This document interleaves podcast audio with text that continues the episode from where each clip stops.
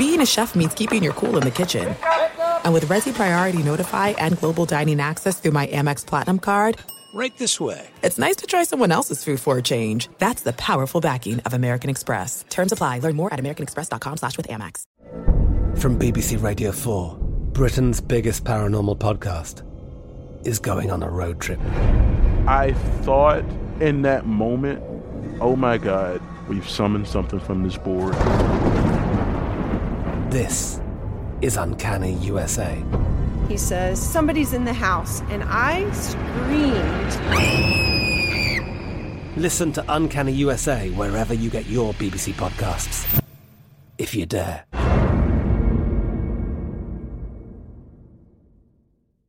Xfinity has free premium networks for everyone this month, no matter what kind of entertainment you love. Addicted to true crime? Catch killer cases and more spine-tingling shows on A&E Crime Central. Crave adventure? Explore Asian action movies on Hayah. Searching for something extreme? Check out skating, snowboarding, and more on Fuel TV Plus, the global home of action sports. And find crowd-pleasing bops on iHeartRadio's Hit Nation playlist. There's new free shows and movies to love every week. Say free this week in your Xfinity voice remote.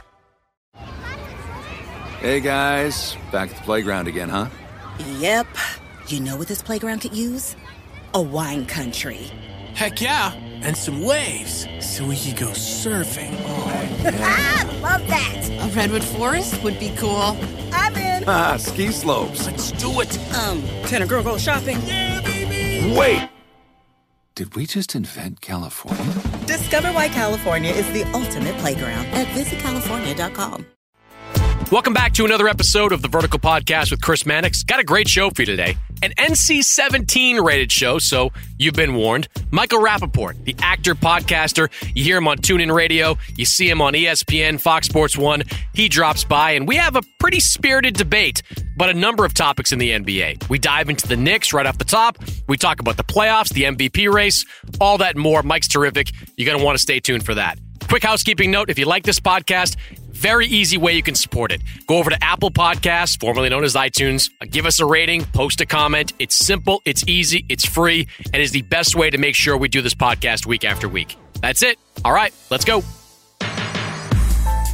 Joining me on the pod this week, I'm very happy to have Michael Rapaport, actor, podcaster. You see him on ESPN, you see him on Fox Sports, you hear him on TuneIn Radio. What time is your show on TuneIn, Mike? TuneIn with Kenyon Martin, the two-man weave. It's 5 to 7 Eastern every Wednesday until the playoffs are done. Let me say this first before we get into all the stuff we're going to get into. You can take your Godfather, you can take your Citizen Kane. Give me Beautiful Girls any day of the week as one of the better movies ever. All right. I'm telling you, that was one of the first movies I became completely obsessed with. How old were you when it came out? Oh, God. What year was it?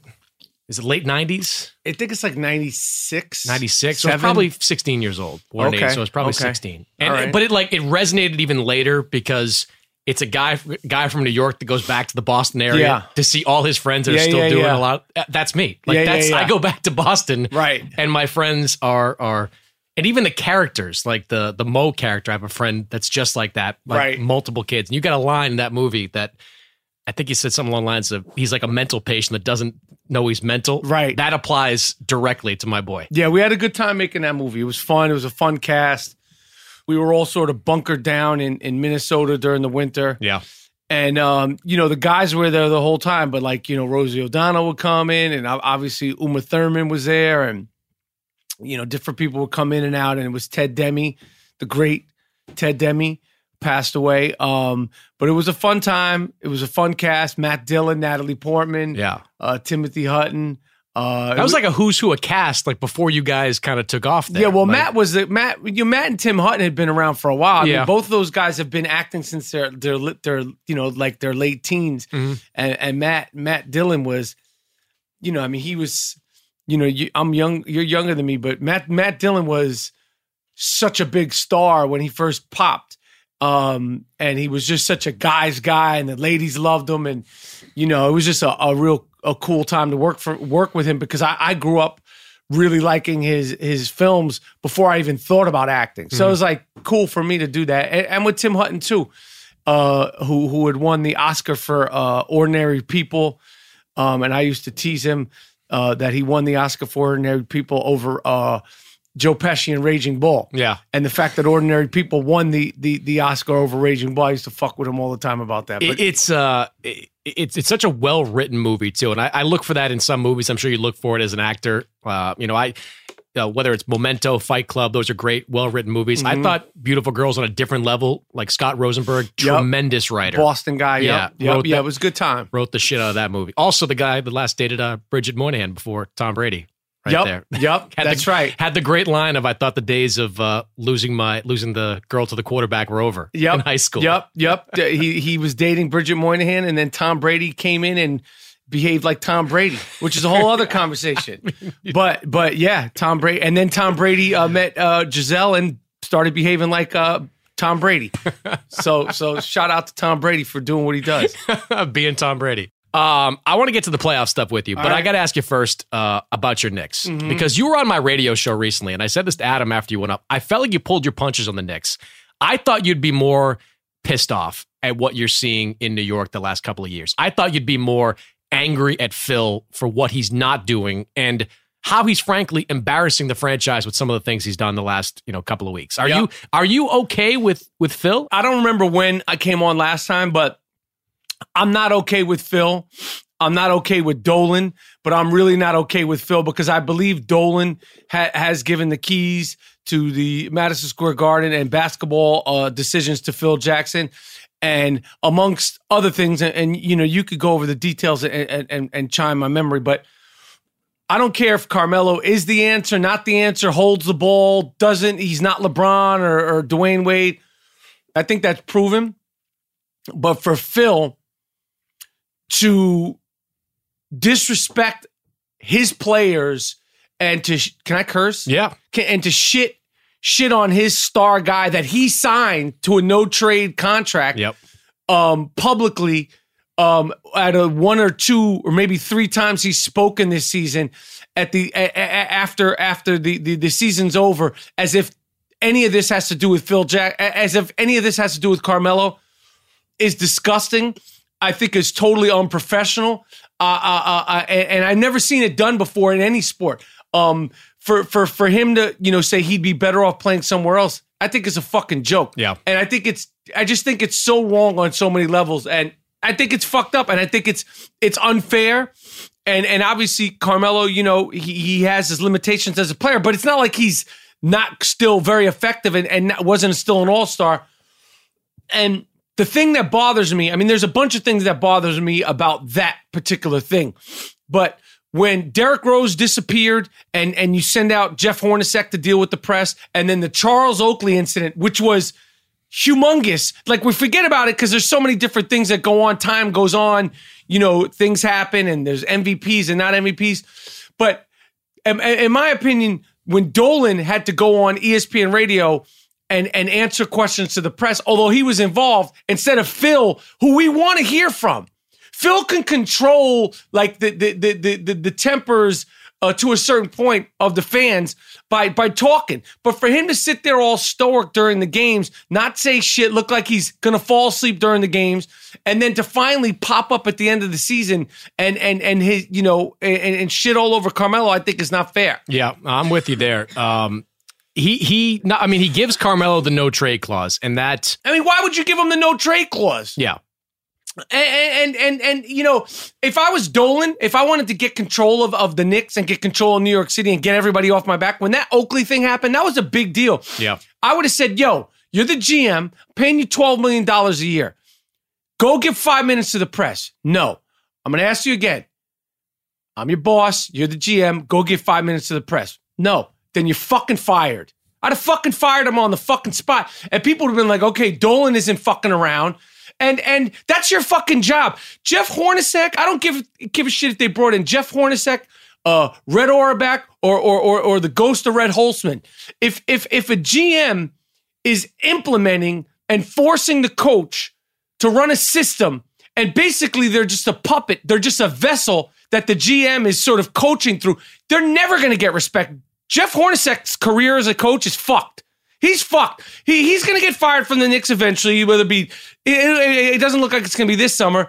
but it'll be next year or next mid-year or in the first 2 months. They already have it planned out. He's never going to get hired again because this was a disaster. He had a good run in Phoenix. It was cut short. They made the trades.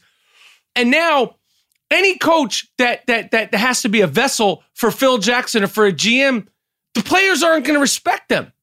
They're not going to respect them because it's like, yo, we're not listening to you because we know everything you're saying is regurgitated from your fucking boss. So my biggest issue with the Knicks traces back to Dolan and the desire to win the press conference more than actually winning. And what press conference? He wins the press conference by hiring Phil in the first place. It's bring in Phil Jackson. That wasn't a bad idea. Oh, that was a terrible idea. Well, but why do you think it was? You didn't know it was good. No one was talking about Phil Jackson, no, what a disaster. Who would have thought it would have been this bad? Why would we predict that it would have been this bad? I couldn't predict it to be this bad. I could have predicted it to be bad. Why? Because he's not a GM. How do we know? Because he's not. Because he's a 60-something-year-old man who has never done the job before, and this job is a young man's game. There's a reason the best in the world are like these 30, early 40-somethings like Sam Presti and Masai Ujiri who travel the world on a weekly basis doing this job. Phil, and I have the same problem with Magic Johnson. I don't believe that Magic's going to work out in L.A. for the exact same reason I don't believe in Phil. It's a 24/7 job. These guys take a week off per year. That's it. And they're grinding. Mm-hmm. And it's not, you can't just say if you're a Magic or a Phil, I'm going to delegate to my lieutenants, because not every decision organizationally is unanimous. He got lucky. Phil, we're talking about. Phil got lucky that he drafted Porzingis. There were people that don't want him. There's people that don't want Moutier. He got lucky. He listened to Clarence Gaines, and he got lucky on that call. But how do you say he got lucky? He pressed the button. So listen, I just sat here and bashed my own guy. You can't say that he got lucky. He pressed the fucking button. He drafted Porzingis. Now, that draft class, I don't remember, it was Willie Cauley-Stein. Not good. Okay. Moutier was there. Not good. So we can't just shit all over everything. Whether it was him, whether it was this guy, that guy, he drafted Porzingis, and as much as I'm frustrated with it, that is his stroke of genius that we got. Yeah. So we can't just piss all over it and say he got lucky. He drafted him. No one knows. But here's why I say maybe the basketball nerds were talking about Porzingis. No. But you guys weren't saying draft fucking Kristaps Porzingis. There was no footage of him. Well, okay. Two things. One, there was. Second, he never went overseas to go and see him. Never. His guys did. He didn't go and see him. Okay. And that's a problem. But his guys did. But you know why? Giannis right now, one of the best players in the NBA. You know why he was drafted where he was drafted by Milwaukee? Because John Hammond went overseas, saw him play, and figured out this was going to be the guy. Now, he won't say that. He's not that good. You got to go and do the work. Got to do the legwork in this stuff. Phil physically, like some of it's not even his fault. Like physically, he can't do it at times. I get you on that. And I agree with you on that. But I'm not going to discredit the fact that his guys or whatever. And I wish his guys...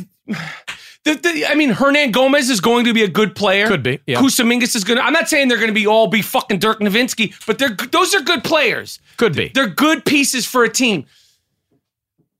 I don't know what the fuck to do, man. I don't know what the fuck to do with this team. I have no answers. I don't believe you have any answers. If I was going to... I got an answer. I'll give you an answer tomorrow. Fire Phil. Hire Masai Ujiri.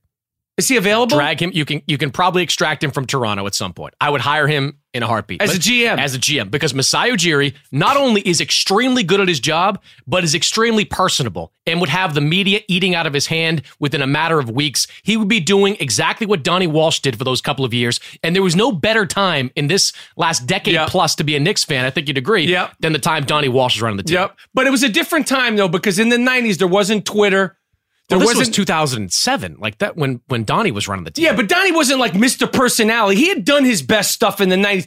I'm saying like 2007 wasn't 2017 in terms of the instantaneous press conference. Holy shit, what did Phil just say? Holy shit, what did this one just say? Right. It's not like Donnie Walsh was like, we liked him. He was a New York guy, and the proof was in the pudding. But now I agree with you. You need a face to go with it, and if Phil seemingly cared more, he could be that because he's Phil. He has that fucking star power. But I know it's like, I'm hanging on this Oakley thing, but the Oakley thing, we were so distraught, Knicks fans and basketball fans, and it became like a cross-cultural thing. Like it was like a mainstream thing. For him not to say anything was just like, I don't give a fuck. Yeah. This ain't my problem. And it's like, it is your fucking problem. You're getting 12. You could go on Mike and Mike or whoever the fuck. Go whoever the guy you like to, talk for 5 minutes and clean it up a little bit. Well, you should do more than that because that's most, the very least. Most GMs across the NBA, and let's, you know, Phil's got a different title, but it's the same thing.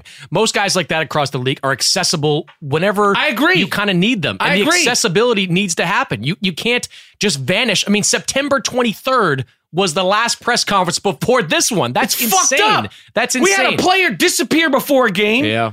We had Oakley. They sent Hornacek out there for that. That was embarrassing. Jeff Hornacek should quit. Jeff Hornacek is going to get fired probably 2 months into the season next year. Did they know they're going to get rid of Jeff Hornacek? And where's he going to go? He's fucked. He's going to be on people's benches or he's going to retire from coaching. He's fucked.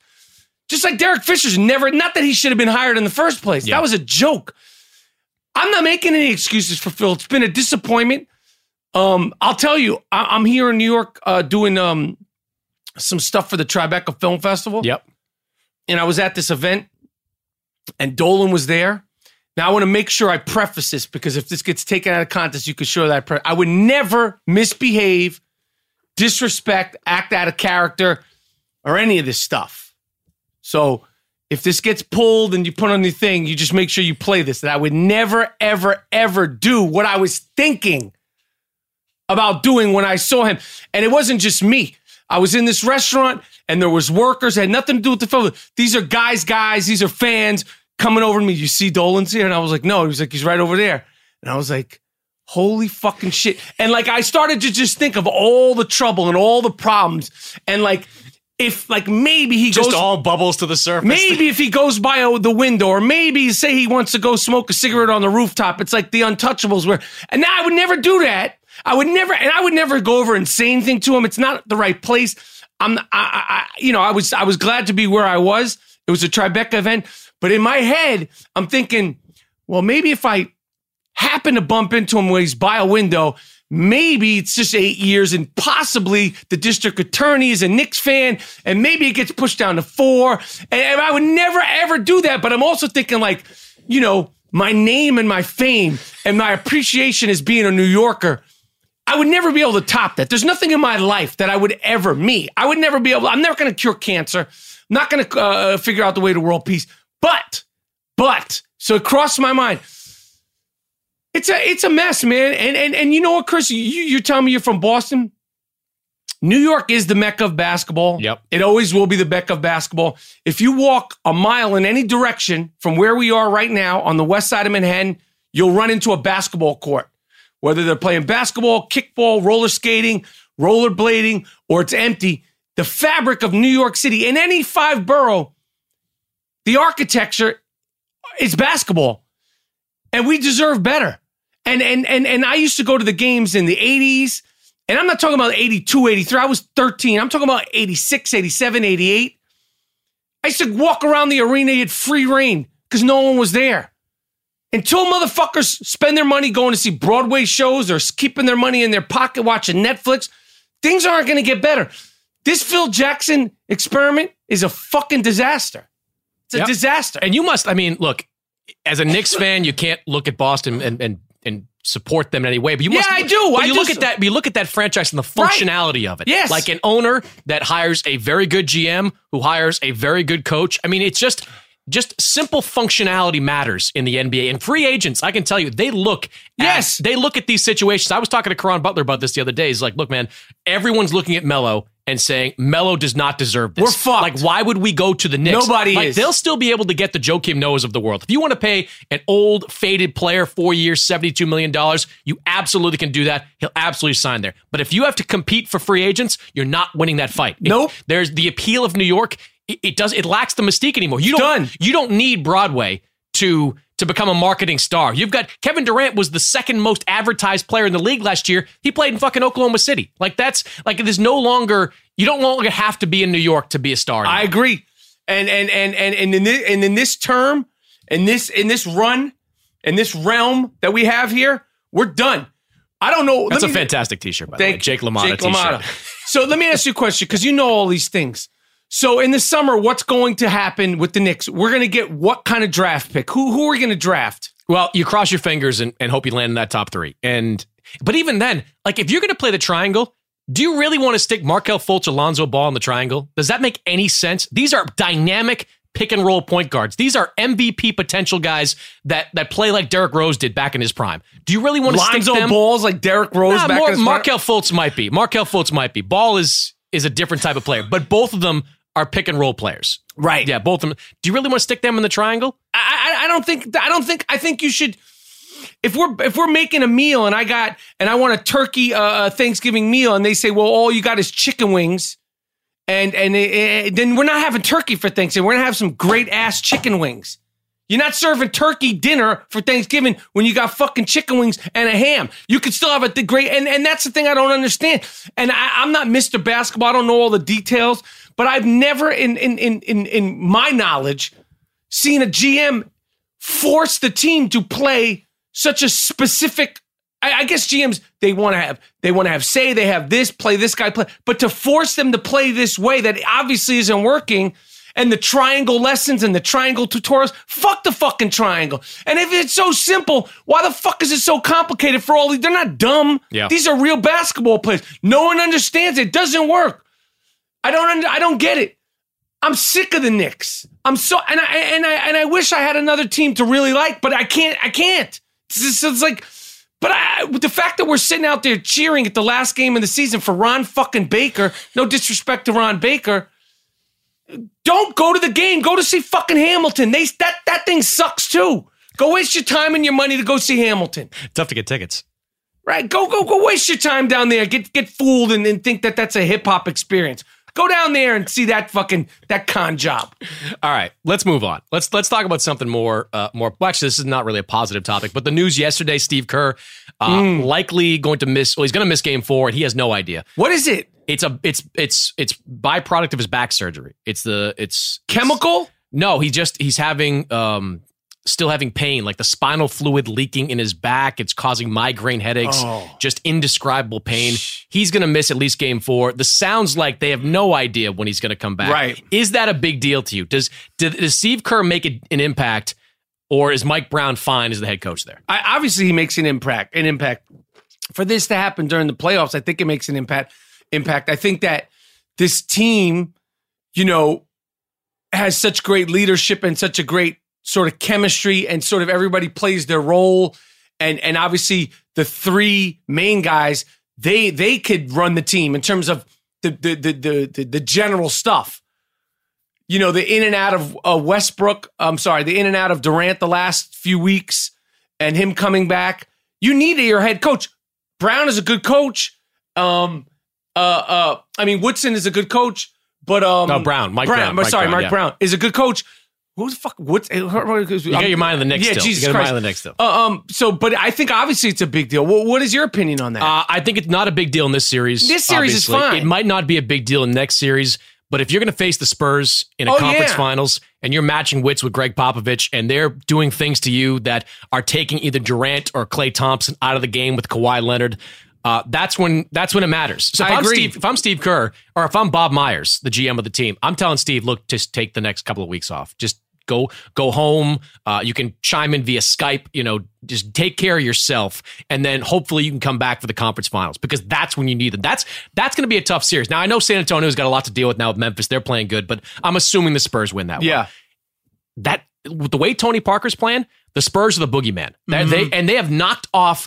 They have beaten the big bad wolf before. They beat Miami back in 2014 when nobody thought they would. Wipe the floor with them. They can beat Golden State if they're playing at a high level. And that's where there's the value of Steve Kerr, I think, comes into play. I agree. It's not a small thing. I mean, if this is 20 games into the season, they did it. But this is the playoffs, and I agree. You're not, Gregg Popovich, this is his time to shine. They are playing well. Other teams are playing well. And I think you need your head coach to win the championship at this level. I mean, you can't, let's say, it's a problem. It's an issue. I love Kawhi Leonard, man. Kawhi Leonard made it so tough for me for the MVP vote. So tough. Because did you vote? I didn't vote. Do you have a vote? I did for a long time, but I don't like the idea of media votes having an impact on players' money. So I stopped voting a couple of years ago. I don't like that. That's the All-NBA team. Saw the thing with Paul George. Like, he makes an All-NBA team. He gets an extra $70 million, or his next contract could be worth that much. That makes me a little bit uncomfortable where, you know, I vote for that. So I don't do it anymore. But if I did, I would have given it to Westbrook because of Westbrook's season. But every time I see Kawhi Leonard do what he did, like in game four, where he's making clutch shots, to me, and I tweeted this the other day, Kawhi is like, Kobe was the heir to Michael, and Kawhi's the heir to Kobe. This killer two-way player. It's not a disrespect to LeBron. LeBron came up a different way, but all these guys came in young age, that killer mentality right away, immediately. Kawhi is really, really, really good. I don't like to compare him to Kobe because his what you see from him is more Tim Duncan-ish. It's more sort of robotic. It's more sort of like, I'm going to do what I do. Obviously, it's different positions, but I'm just showing his disposition as a person is so low-key, whereas Kobe wore his emotions on his sleeve. But he's a motherfucker, man. He's great to watch. I mean, that game four, I think, is probably the game of the playoffs so far. Yeah. Memphis and San Antonio. Those guys were playing ball. They were playing hard. They were playing physical, but it was fair. They were going at it. I love Memphis, Zach, and Gasol. These are type of players that probably won't. They're going to be like relics in a few years. The way we're going with the big guys. So yeah, I mean, I love Kawhi just as the next person, but just the Kobe comparison in terms of his disposition, it's hard to compare him because you can't get him. Like, you know, every now and then you'll see him go, "Let's go!" Like I saw him say, and that's like, oh shit, he spoke. Yeah, but he's just so like singularly focused. He is singularly focused. Yeah, you know, in his disposition. Yeah, but this is what it goes back to, Mike, on drafting guys, like on just how you scout players. Yeah. I mean, he was identified. What was he, 15, 14, something like that in his draft? He was identified. He was a four-man at San Diego State, and Spurs figured out that he was going to be a great three-man. And they figured out that he was the type of worker that he would get better every single year. I mean, I hate the tanking mentality because it's so stupid. Because if you just do your job, sure, Markelle Fultz, Lonzo Ball, that's great. You get one of those guys, they're transcendent players. But if you really think that Lonzo Ball's a transcendent NBA player? I think he could be. Like, I think transcendent like what? Like perennial all-star. Jason Kidd? Yeah, maybe. Fultz is more of a sure thing to me. I think Fultz is a stud. I think people aren't talking about him enough because his team sucked. And he doesn't have a father as a PR person. Fucking maniac. He needs a father. That's why you want him in New York, because he'll be talking to Frank Isola every day. Yeah. About the triangle. Oh, you mean Lonzo. LeVar in New York. Can you imagine? He'd be in big trouble if he came to New York. Oh, man. That would be daily. He'd be fucked. Yeah. That'd be the worst thing for Lonzo Ball if he came to New York. That'd be the worst. The second worst would be L.A. Yeah, he should go to a small market. Go play in Phoenix. Phoenix is perfect for him. Go play in Phoenix. Play with Devin Booker. Nobody's paying attention to you. Just handle your business down there. Yeah, I agree. Yeah. Don't come to New York with that shit. They want that. The New York sports reporters, we'll eat him up. Yeah. He won't know what the fuck's going on. Put him in a blender. It'll be like a smoothie. 30 games into the season. We were talking before the show started about the Celtics-Bulls series and how lucky the Celtics have been with Rajon Rondo. Who would have thought in January or February, when Rondo was stapled to the bench, that the Bulls are likely going to bow out of this series because Rajon Rondo isn't playing? I mean, that is a job saver for a lot of people, a lot of players maybe on that team, because Danny Ainge would have made some changes if you get beat in the first round by the Bulls. I agree. They were clicking, man. Rajon, Wade, and Butler were playing selflessly, and they were not scared, and the rest of the team bought into it. Lopez was just playing. He was playing physical. He was playing without care. He was playing without fear and playing without hesitation, and they had the momentum. And I don't know what's going to happen now, but, you know, they made it a series. Obviously, you know, the Isaiah Thomas situation, you know, was looming after game one, but I don't even think that was a factor. I think that Chicago came in, they weren't intimidated, and they were like, yo, we're going to beat these guys as ass. I think it was more of a factor for Isaiah's teammates than it was for Isaiah. I mean, Isaiah certainly, God knows, I'd hope I never have to experience that, what he went through, but I think his teammates kind of had to walk on eggshells around him for a couple of games. Right. I think the best thing that happened for the team was that he went back to Tacoma in between games 2 and games 3. Yeah. They focused on their practice. Isaiah handled his business. Yeah. And he came back in game 3 and he wasn't great. Yeah. But they were a much more focused team in that game. That being said, they probably still would have lost if Rondo played. I agree. I think Rondo's going to play game 5.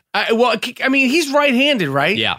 So, that's tough. It's going to be tough because his right thumb is broken, and he's a tough guy. The fucking guy played through a torn ACL, played 12 minutes with a torn ACL, played half a series with a broken arm against Miami, one arm broken. This guy has a high tolerance for pain. Yeah, and he's competitive, and he wants to beat the Boston Celtics. Yeah. And as much as I was rooting for the Celtics, because I thought that they would be the ones to push Cleveland the most, they're fucked and they're exposed because, Isaiah can only do so much. And I think that we'll see. We'll see how it turns out. But this series isn't over. It's 2-2. Yeah. And Rondo coming back. If they win game 5. Yeah, game 5's high noon. And the games have been competitive. Even the ones, the game 3 was kind of not, but last night was. They play basketball. I don't like Fred Hoiberg going away from Robin Lopez the way he did in games 3 and 4. Like, I agree. Robin Lopez was like Patrick Ewing in his prime. He was playing very good those first 2 games. He was awesome. And then all of a sudden Boston goes small and Hoiberg adjusts. Like, I don't even like the adjustment. Like, just keep going big. Keep hammering them. I agree. Lopez was destroying them on the glass. The offensive glass in particular, giving them second chance opportunities. That was a mistake. I think, Fred, in that one. I agree. We'll see. It's been fun. I think that the Milwaukee-Toronto is very fun. And that's another team. Like, Toronto, be afraid if you lose that series. Like, changes could be made there. Then they change. Listen, Toronto ain't never winning shit. As long as Cleveland's around with that team, they're never getting over that fucking hump. You don't think that second round... I think that second round series is interesting. I think Toronto was a tough matchup for Cleveland the second round. I think they're a tough matchup, but as much as I can't stand fucking LeBron... That motherfucker, man, he goes into another fucking zone this time of year. He does it time and time again. And just when you think he's out or hurt or he's going to slow up, he goes to another place. He's ridiculous. You look at individual matchups, though, there. Kyle Lowry and Kyrie Irving, Irving's a little bit better, but that's kind of a wash there at that position. DeRozan wins the 2-guard battle, and Serge Ibaka, to me, is the difference maker. Ibaka with that team, he wasn't around last year. They had to play Valanciunas and somebody else in the small lineup. Now they can match Ibaka with Kevin Love, Tristan Thompson. And that's what they did. The second half of the season, when they acquired Ibaka, their defense went way up because of that. So, they got to get through Milwaukee, and Milwaukee's been a fucking nightmare for that team. Like, Giannis has been running buck wild in that series. And Thon and the other... I can't believe Brogdon. I can't believe Thon Maker can play. I'm not surprised. I'm stunned.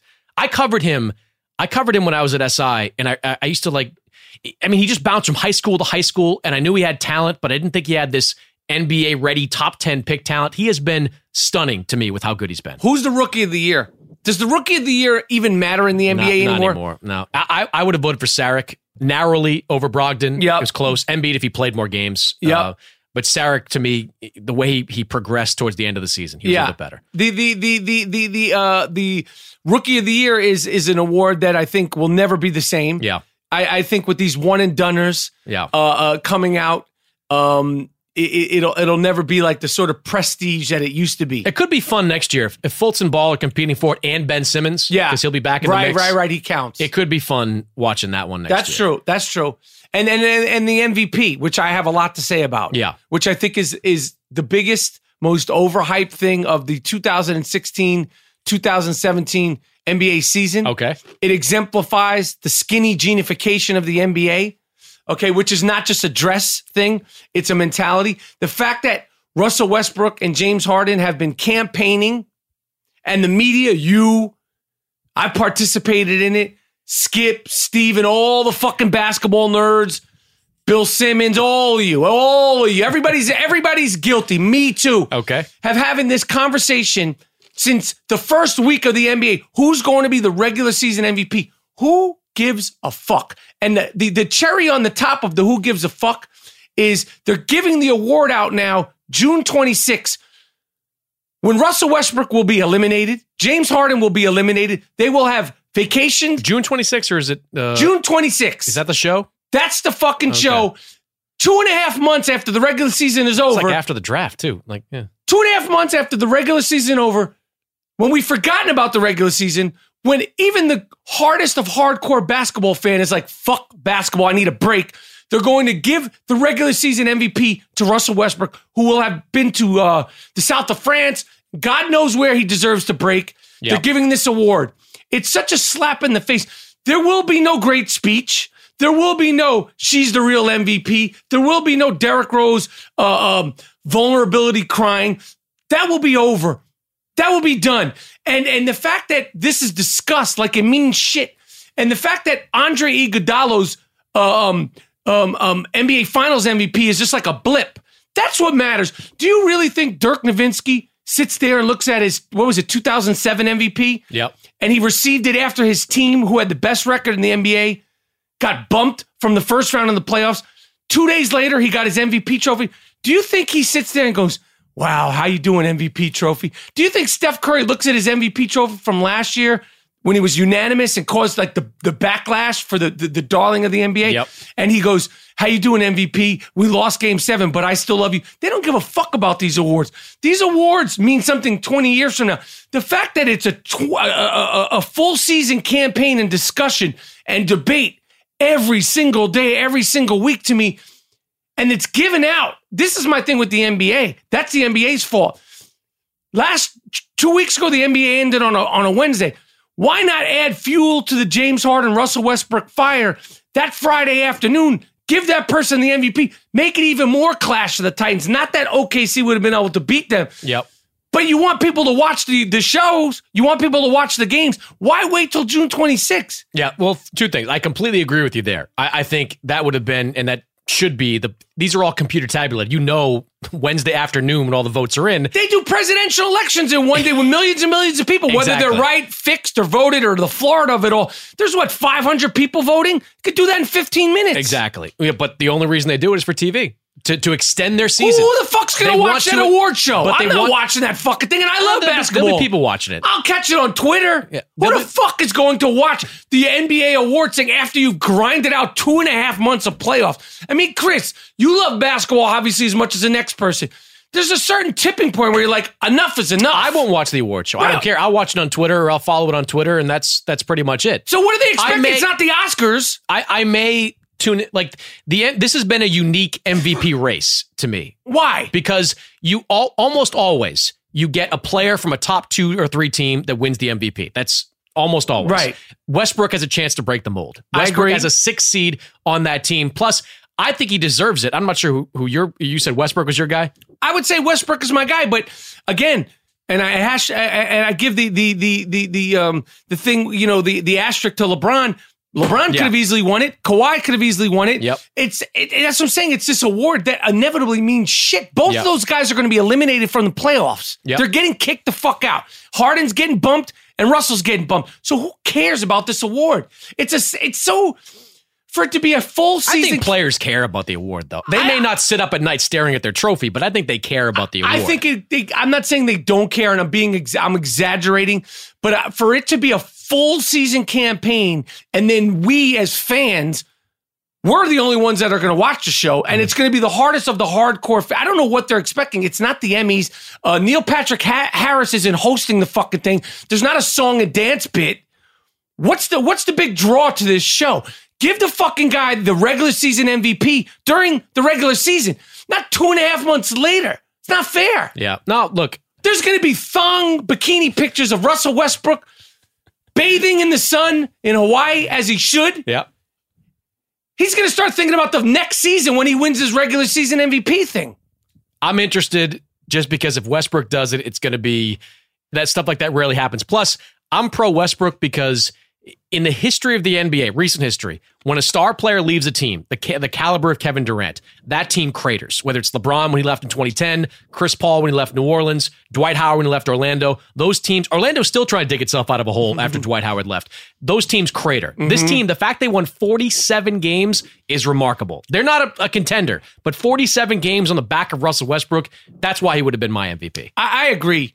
And this isn't a shot against Russell or James or any of these guys. He's incredible, man. I was telling my father, who used to be a big basketball fan, he was watching the game with me yesterday, and he was asking about Russell Westbrook. He doesn't watch. He's 84. I was like, everything you heard, everything you read, everything you blips you've heard about Russell Westbrook, it's all true and then some. Yeah. the tenacity at which he plays every single play of every single game, and the fact that he has taken that team as far as he's taken it and made the games competitive, although I think they're going to get bumped. I would love to see them make it to 6 games, but I think it's going to be over quicker. He's just... He's tireless out there. He's tireless. Freaky, man. He gets stronger in the fourth quarter. It's amazing. And he gets stronger in game 4 of the play. Like, he's just... It's amazing. Yeah. Like, I would love to, like, do some scientific experiment on him. Like, his stamina. Like, I mean, obviously he works hard and he trains hard, but he's just born with some sort of freaky gift. Yeah. No so question. It's not a knock on him. And it's not a knock that the award doesn't mean anything. I just feel like it's gotten overblown, this regular season MVP. And at the end of the day, it all comes down to what team and what player plays the best during the playoffs. I would love to see them make it a playoffs MVP.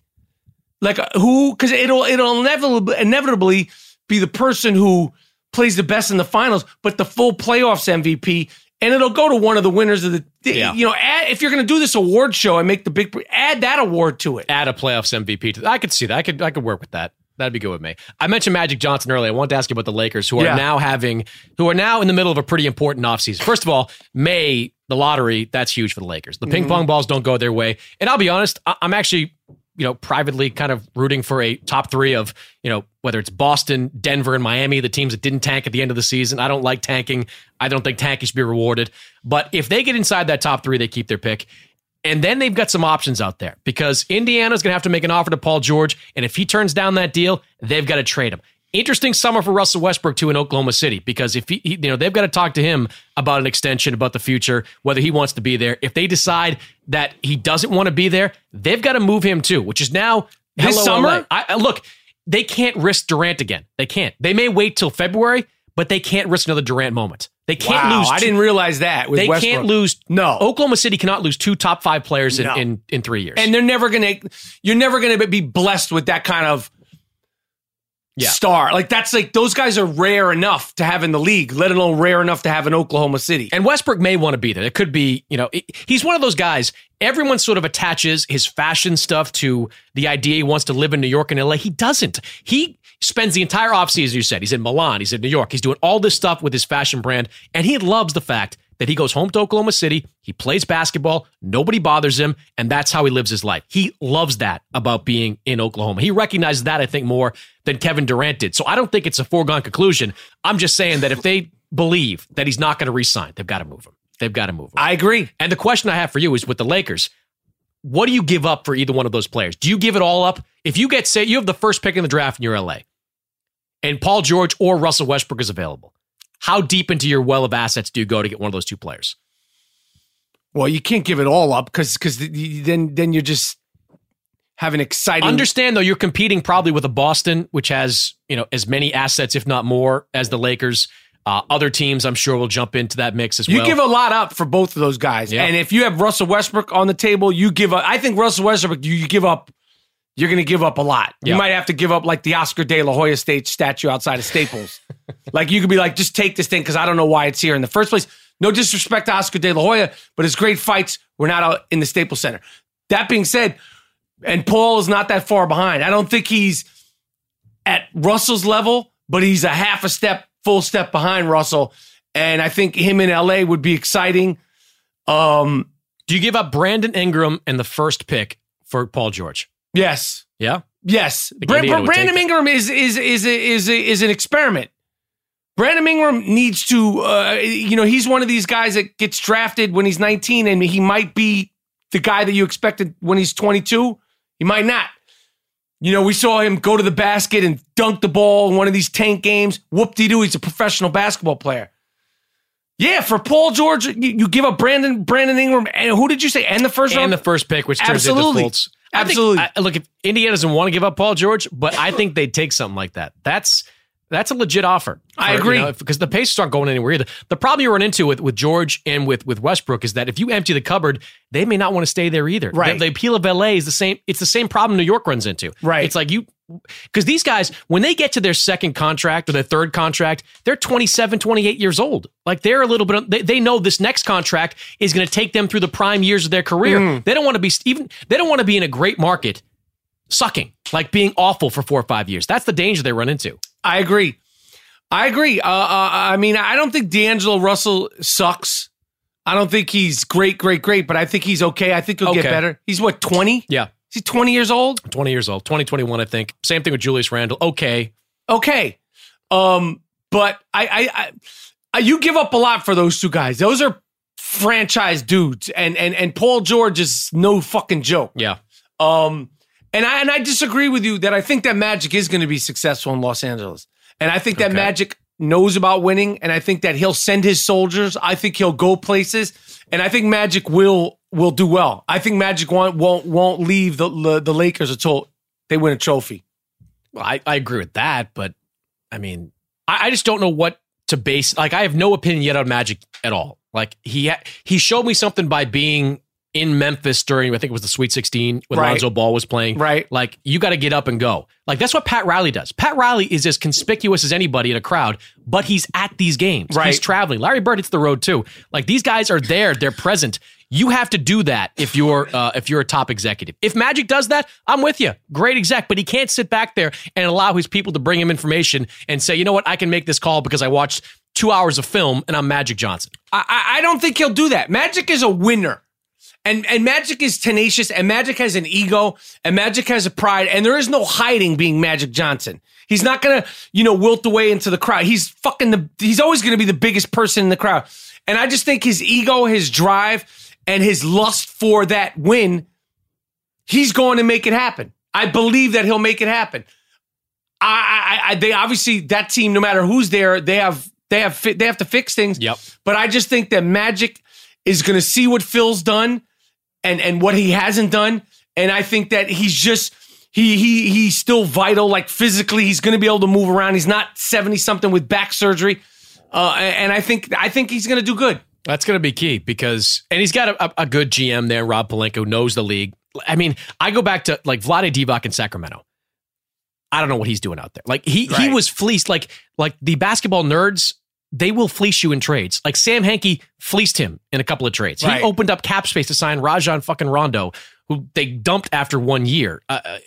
He just, you've got to put the work in. You've got to go into this if you're Magic Johnson, putting the same amount of work into learning this job as you did learning basketball. It's the same amount of work. And as he did learning business, right? And it's, it's like, obviously he wasn't making the baseball decisions for the Dodgers, but if they sucked, they'd be like, he'd get all the blame.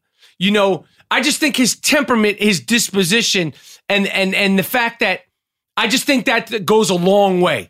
And I think it's not rocket science. I think a lot of it is effort, and I think that he will not lack effort. And I think he's got pride, and he knows, I built this shit. Yep. This has to be fixed.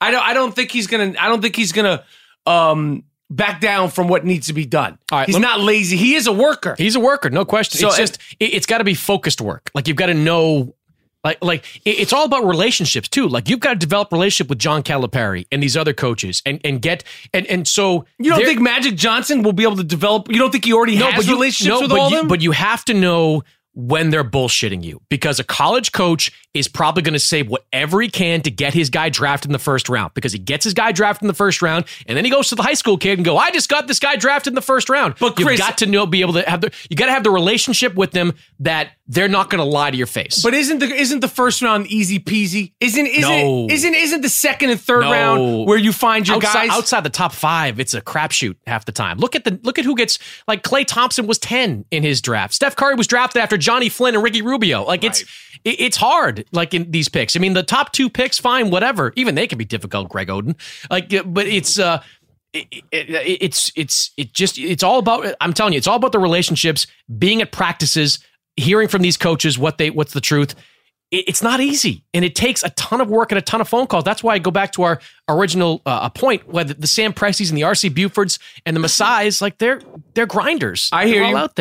I think Magic. I'm not. Listen, I got no vested interest in the Lakers doing well or not doing well. I believe in Magic Johnson, and I believe him in as a businessman, and I believe him in as a winner. He's always won. He's won life. He's won championships. He's won with the Dodgers. He ain't fucking around. I think he has no reason. It's not like he's doing it because he needed a job. No, I think the jury's out right now on Magic. It's wide open for him to. He's done pretty well so far. None of these guys are guaranteed. They're fucking GMs. They're not out there playing. No. But you can, if you're the Lakers, and this goes back to winning the press conference. If you're the Lakers and you have all this money, I don't know what Magic's getting paid, but it's probably significant. Why not try to lure a Presti? Nobody's ever gone to San Antonio and said to RC Buford, like, do you kind of want to move on? You've been there for like 2 decades. Do you want to try something different outside of Pop's shadow?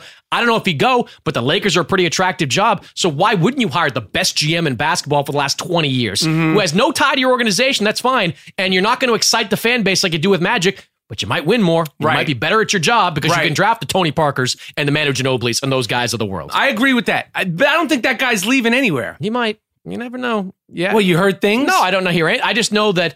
No, I don't hear anything specifically on that. But I know that I think Spurs guys stay in San Antonio. Well, they like it. They should. But their tree is huge. Like, Presti goes somewhere. Dennis Lindsey in Utah. All these guys have done great jobs. Dennis Lindsey is arguably the executive of the year based on what the Jazz are doing right now. He signed Joe Johnson. Look what Joe Johnson has done this week. I know. He's kicking the Clippers' ass. I know. It's tough, man. I would always look to those guys first. But let me finish on the Clippers. Blake Griffin done for the rest of the postseason. Another year, another massive injury. If you're the Clippers, what do you do? What's your offseason look like? Understanding, too, that Steve Ballmer, if he's going to bring back all these guys, our guy Bobby Marks tells me that with luxury tax penalties, it would be $250 million to bring back all those guys, Redick, Paul and Blake Griffin over the lifetime of their deals. $250 million to bring back a team that might have lost in the first round. Can't do it. Do you bring any of them back? Yeah, you're going to bring some of them back because you can't get rid of all of them, can you? No, you can't, but which one do you... What do you do? I think Reddick's gone. $20 million per year he's probably going to get. Reddick's gone. Somebody's going to offer him a huge deal. Reddick's has gone. To take it. And I mean, what would you do with Blake? The injuries are a major problem. Yeah, but if I was going to choose one player to rebuild this thing, I'd probably take Blake, if only because of age. Over CP3? Yeah.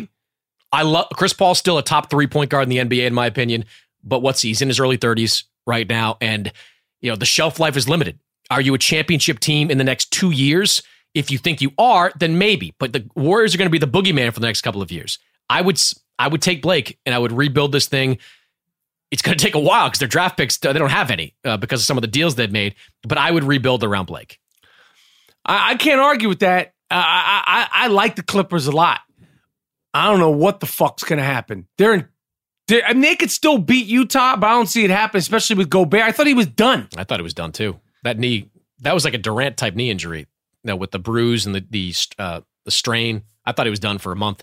I honestly, it's hard for me to say what would happen, but they're in trouble because even if they squeaked by Utah in this first round, who do they have next? Golden State. And Golden State has punished them, with Blake. That is a 4-round embarrassment, most likely, against the Warriors. Four games, sorry. Yeah.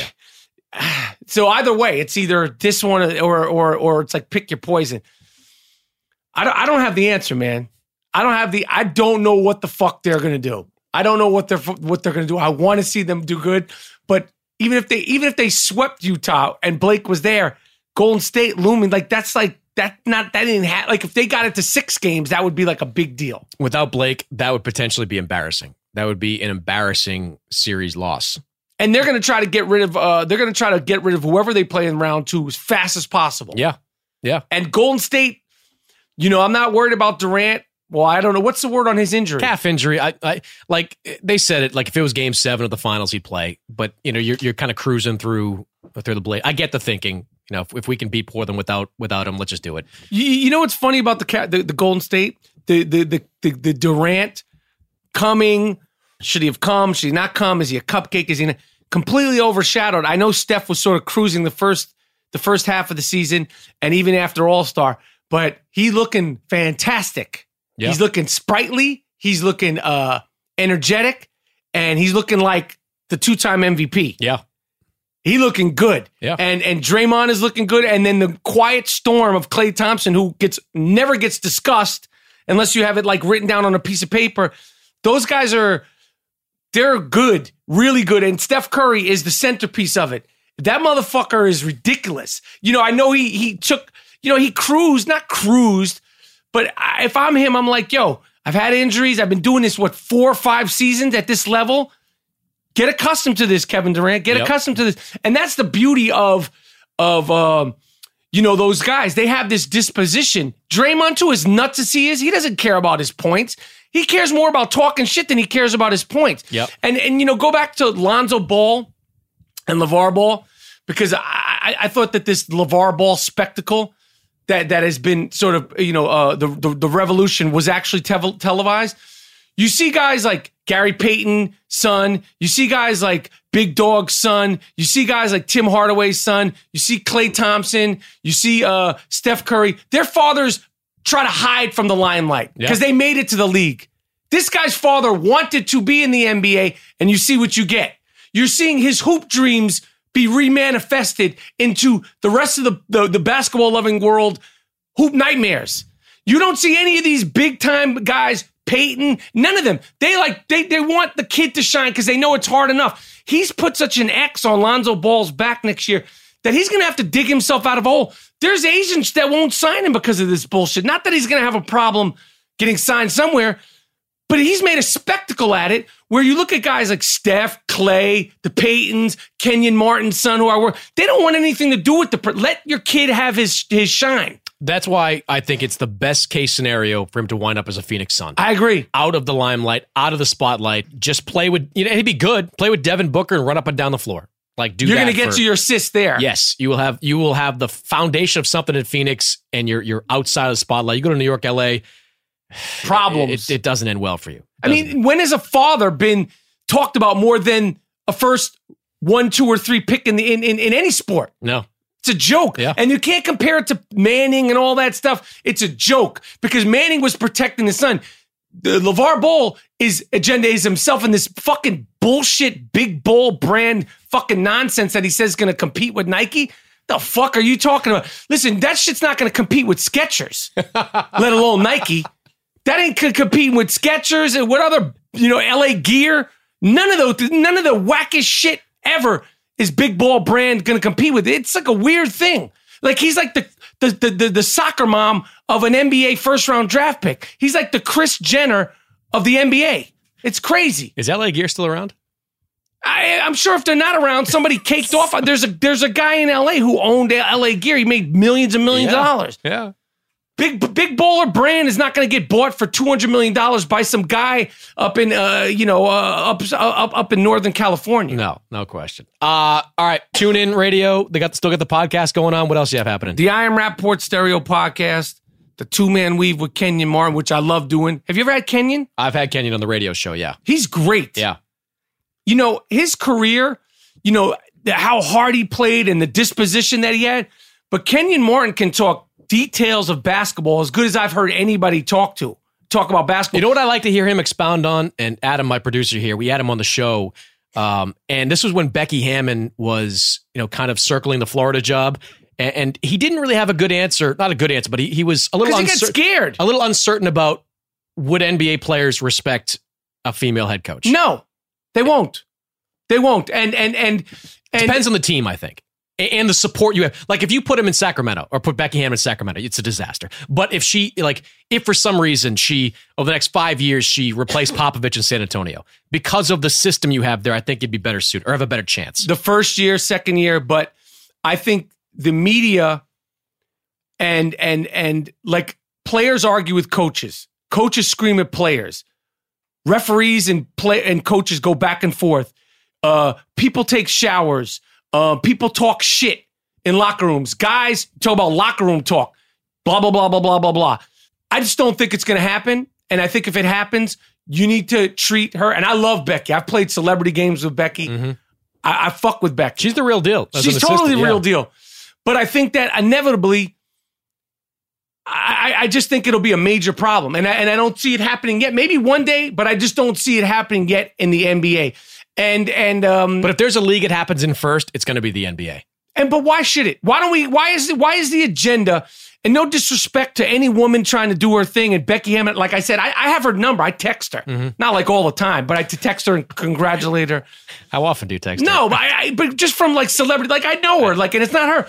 But it's why is there an agenda to get the first woman coach, and why not the first Asian coach? Yeah. Why aren't we trying to get the first, Mexican coach? Why aren't we trying to get the first disabled coach? Or why aren't we trying to get the first, anything other coach? It's this bullshit of we're all the same. We're for everybody. It's like, this is not the way the world works. Yeah. And I know people are like, well, I think those things are like Ettore Messina. I think he's still up in Toronto or maybe San Antonio. I forget where he is.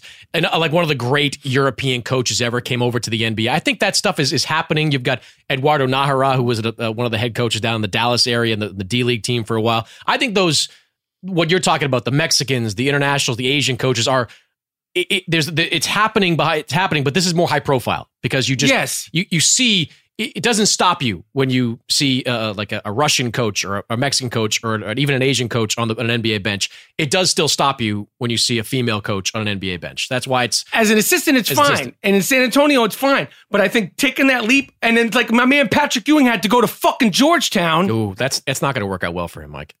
Before we get to your reason why, I want to hear why. Okay. But my man Patrick Ewing had to get go to Georgetown while Jacques Vaughn and who's the coach of Phoenix? Earl Watson. Good coach. Patrick Ewing sitting on the bench doing shot charts for Frank the Tank Kaminsky. Yep. All he wants to do is do a head coaching job. Yeah. Oh, he got screwed. As an NBA guy, he got screwed. And I know he's not a great communicator. Right. And all that shit. But like there was like an agenda to keep Patrick. Somebody down in Charlotte told me right before Patrick the Georgetown job that if you put a resume on top of a GM's desk and don't take Patrick's name off it, he's at the top of the pile because of his top 50 all-time player. The experience. He's not a guy being anointed as here just take this job. He wants it, and he's worked for it. He's worked for it, working for the Van Gundys, working for Steve Clifford. These guys, they all sing his praises. Wait. You don't think he could have taught DeMarcus Cousins how to scowl? I do. In San Antonio, in Sacramento? Just him teaching DeMarcus Cousins to be a fucking man. I do think he'll do that. And to teach a guy like that to be, you're going to stop whining. I'm not calling you fucking Boogie. I'm calling you Big Baby Cousins so you cut the bullshit. I do think he could have. They had him walking around the Sacramento airport. He didn't know where he was at a fucking Ben and Jerry's ice cream for 2 days. He was like Tom Hanks in that movie at the airport. Give this guy a job. Why do you think he's going to be? It's going to be bad because it's apples and oranges. Coaching in college versus coaching in the pros. I think he can do the X's and O's. I think he can motivate players, but I don't think 18-year-olds know who Patrick Ewing is. I don't think he's going to be able to walk into these kids' living rooms and recruit guys. Plus, he wasn't. I mean, he was like the fourth or fifth choice at Georgetown. Like they were after a bunch of different other guys before they went after Patrick Ewing. I don't know. I'd like to see it work out for him because I think it could be a springboard to an NBA job if he does well at Georgetown. I just don't see it. Unless his staff is better than I think it is, I just don't see it. I think people don't understand how different college coaching is. Like the John Calipari's and the Rick Pitino's of the world, great in college, can't make it work in the NBA. I think it's probably true the reverse too. I think it's going to be unfortunate for Patrick in the college ranks. What do you think of my man Mullin? I haven't followed what he's done. Are they doing anything? Like they got a couple of guys. I don't know. Like I'm not the man to answer that. Yeah, but.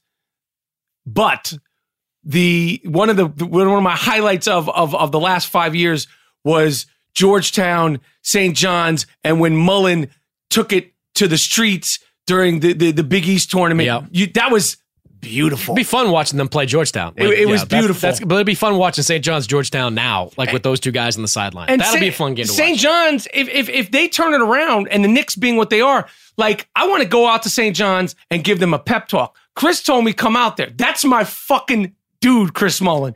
That is my fucking dude. And I want to tell these fucking kids, it's yours for the taking. Yeah. Like if St. John's made it to the top 20, you own New York City. Yep. And it's still New York City. And then like they should understand like, what it was back in the days and the fact that there's a spot opening because St. John's could become, what is the word? They could become important before the New York Knicks could become important. Yeah. They could actually do it. All right. They're going to kick us out of here. Tune in radio podcast. You're here for the Tribeca Film Festival as well this week. And I mean, this is the time of year, Chris. It's the NBA playoffs, man. I love it. three or four games. It's Give me some game sevens. If I get game seven in Boston on Sunday, I'll be there, man. Be intense if it goes that far. It's like running a marathon every day. Like that when you're on the East Coast, that fourth game comes on. It's like, you know, like you're awake. Yeah, you just pop right back up. Yeah, but it's like so. I actually am looking for the second round, so it slimmers down a little bit because those four games on one day and that 9 o'clock start when you're in New York. It is tough, but it's this beautiful time. Mike, thanks for coming in, man. I appreciate it. It's my pleasure. It's good to talk to you. That's it for this week's episode. My thanks to Michael Rapaport for joining the show. A reminder, you can listen to Archive Podcast on Apple Podcasts, TuneIn, Stitcher, really anywhere you can download pods. While you're there, leave a comment, post a rating. You know I appreciate it. And I'll see you next week. This has been a digital media production. Find your voice.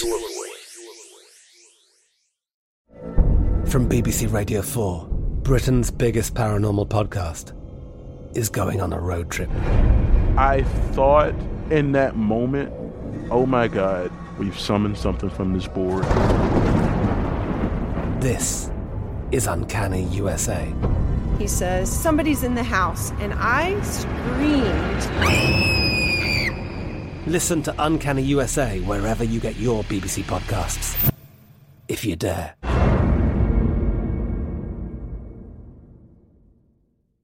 Xfinity has free premium networks for everyone this month, no matter what kind of entertainment you love. Addicted to true crime? Catch killer cases and more spine-tingling shows on A&E Crime Central. Crave adventure? Explore Asian action movies on Hayah. Searching for something extreme? Check out skating, snowboarding, and more on Fuel TV Plus, the global home of action sports. And find crowd-pleasing bops on iHeartRadio's Hit Nation playlist. There's new free shows and movies to love every week. Say free this week in your Xfinity voice remote. What's up, y'all? Janice Torres here. And I'm Austin Hankwitz. We're the hosts of Mind the Business, Small Business Success Stories, a podcast presented by iHeartRadio's Ruby Studios and Intuit QuickBooks. Join us as we speak with small business owners about the tools they use to turn their ideas into success. From finding that initial spark of entrepreneurship to organizing payments and invoices, we've got you covered. So follow and listen to Mind the Business Small Business Success Stories on the iHeartRadio app or wherever you get your podcasts. Hey guys, back at the playground again, huh? Yep. You know what this playground could use? A wine country. Heck yeah. And some waves so we could go surfing. Oh, yeah. Ah, love that. A redwood forest would be cool. I'm in. Ah, ski slopes. Let's do it. Can a girl go shopping? Yeah, baby. Wait. Did we just invent California? Discover why California is the ultimate playground at visitcalifornia.com.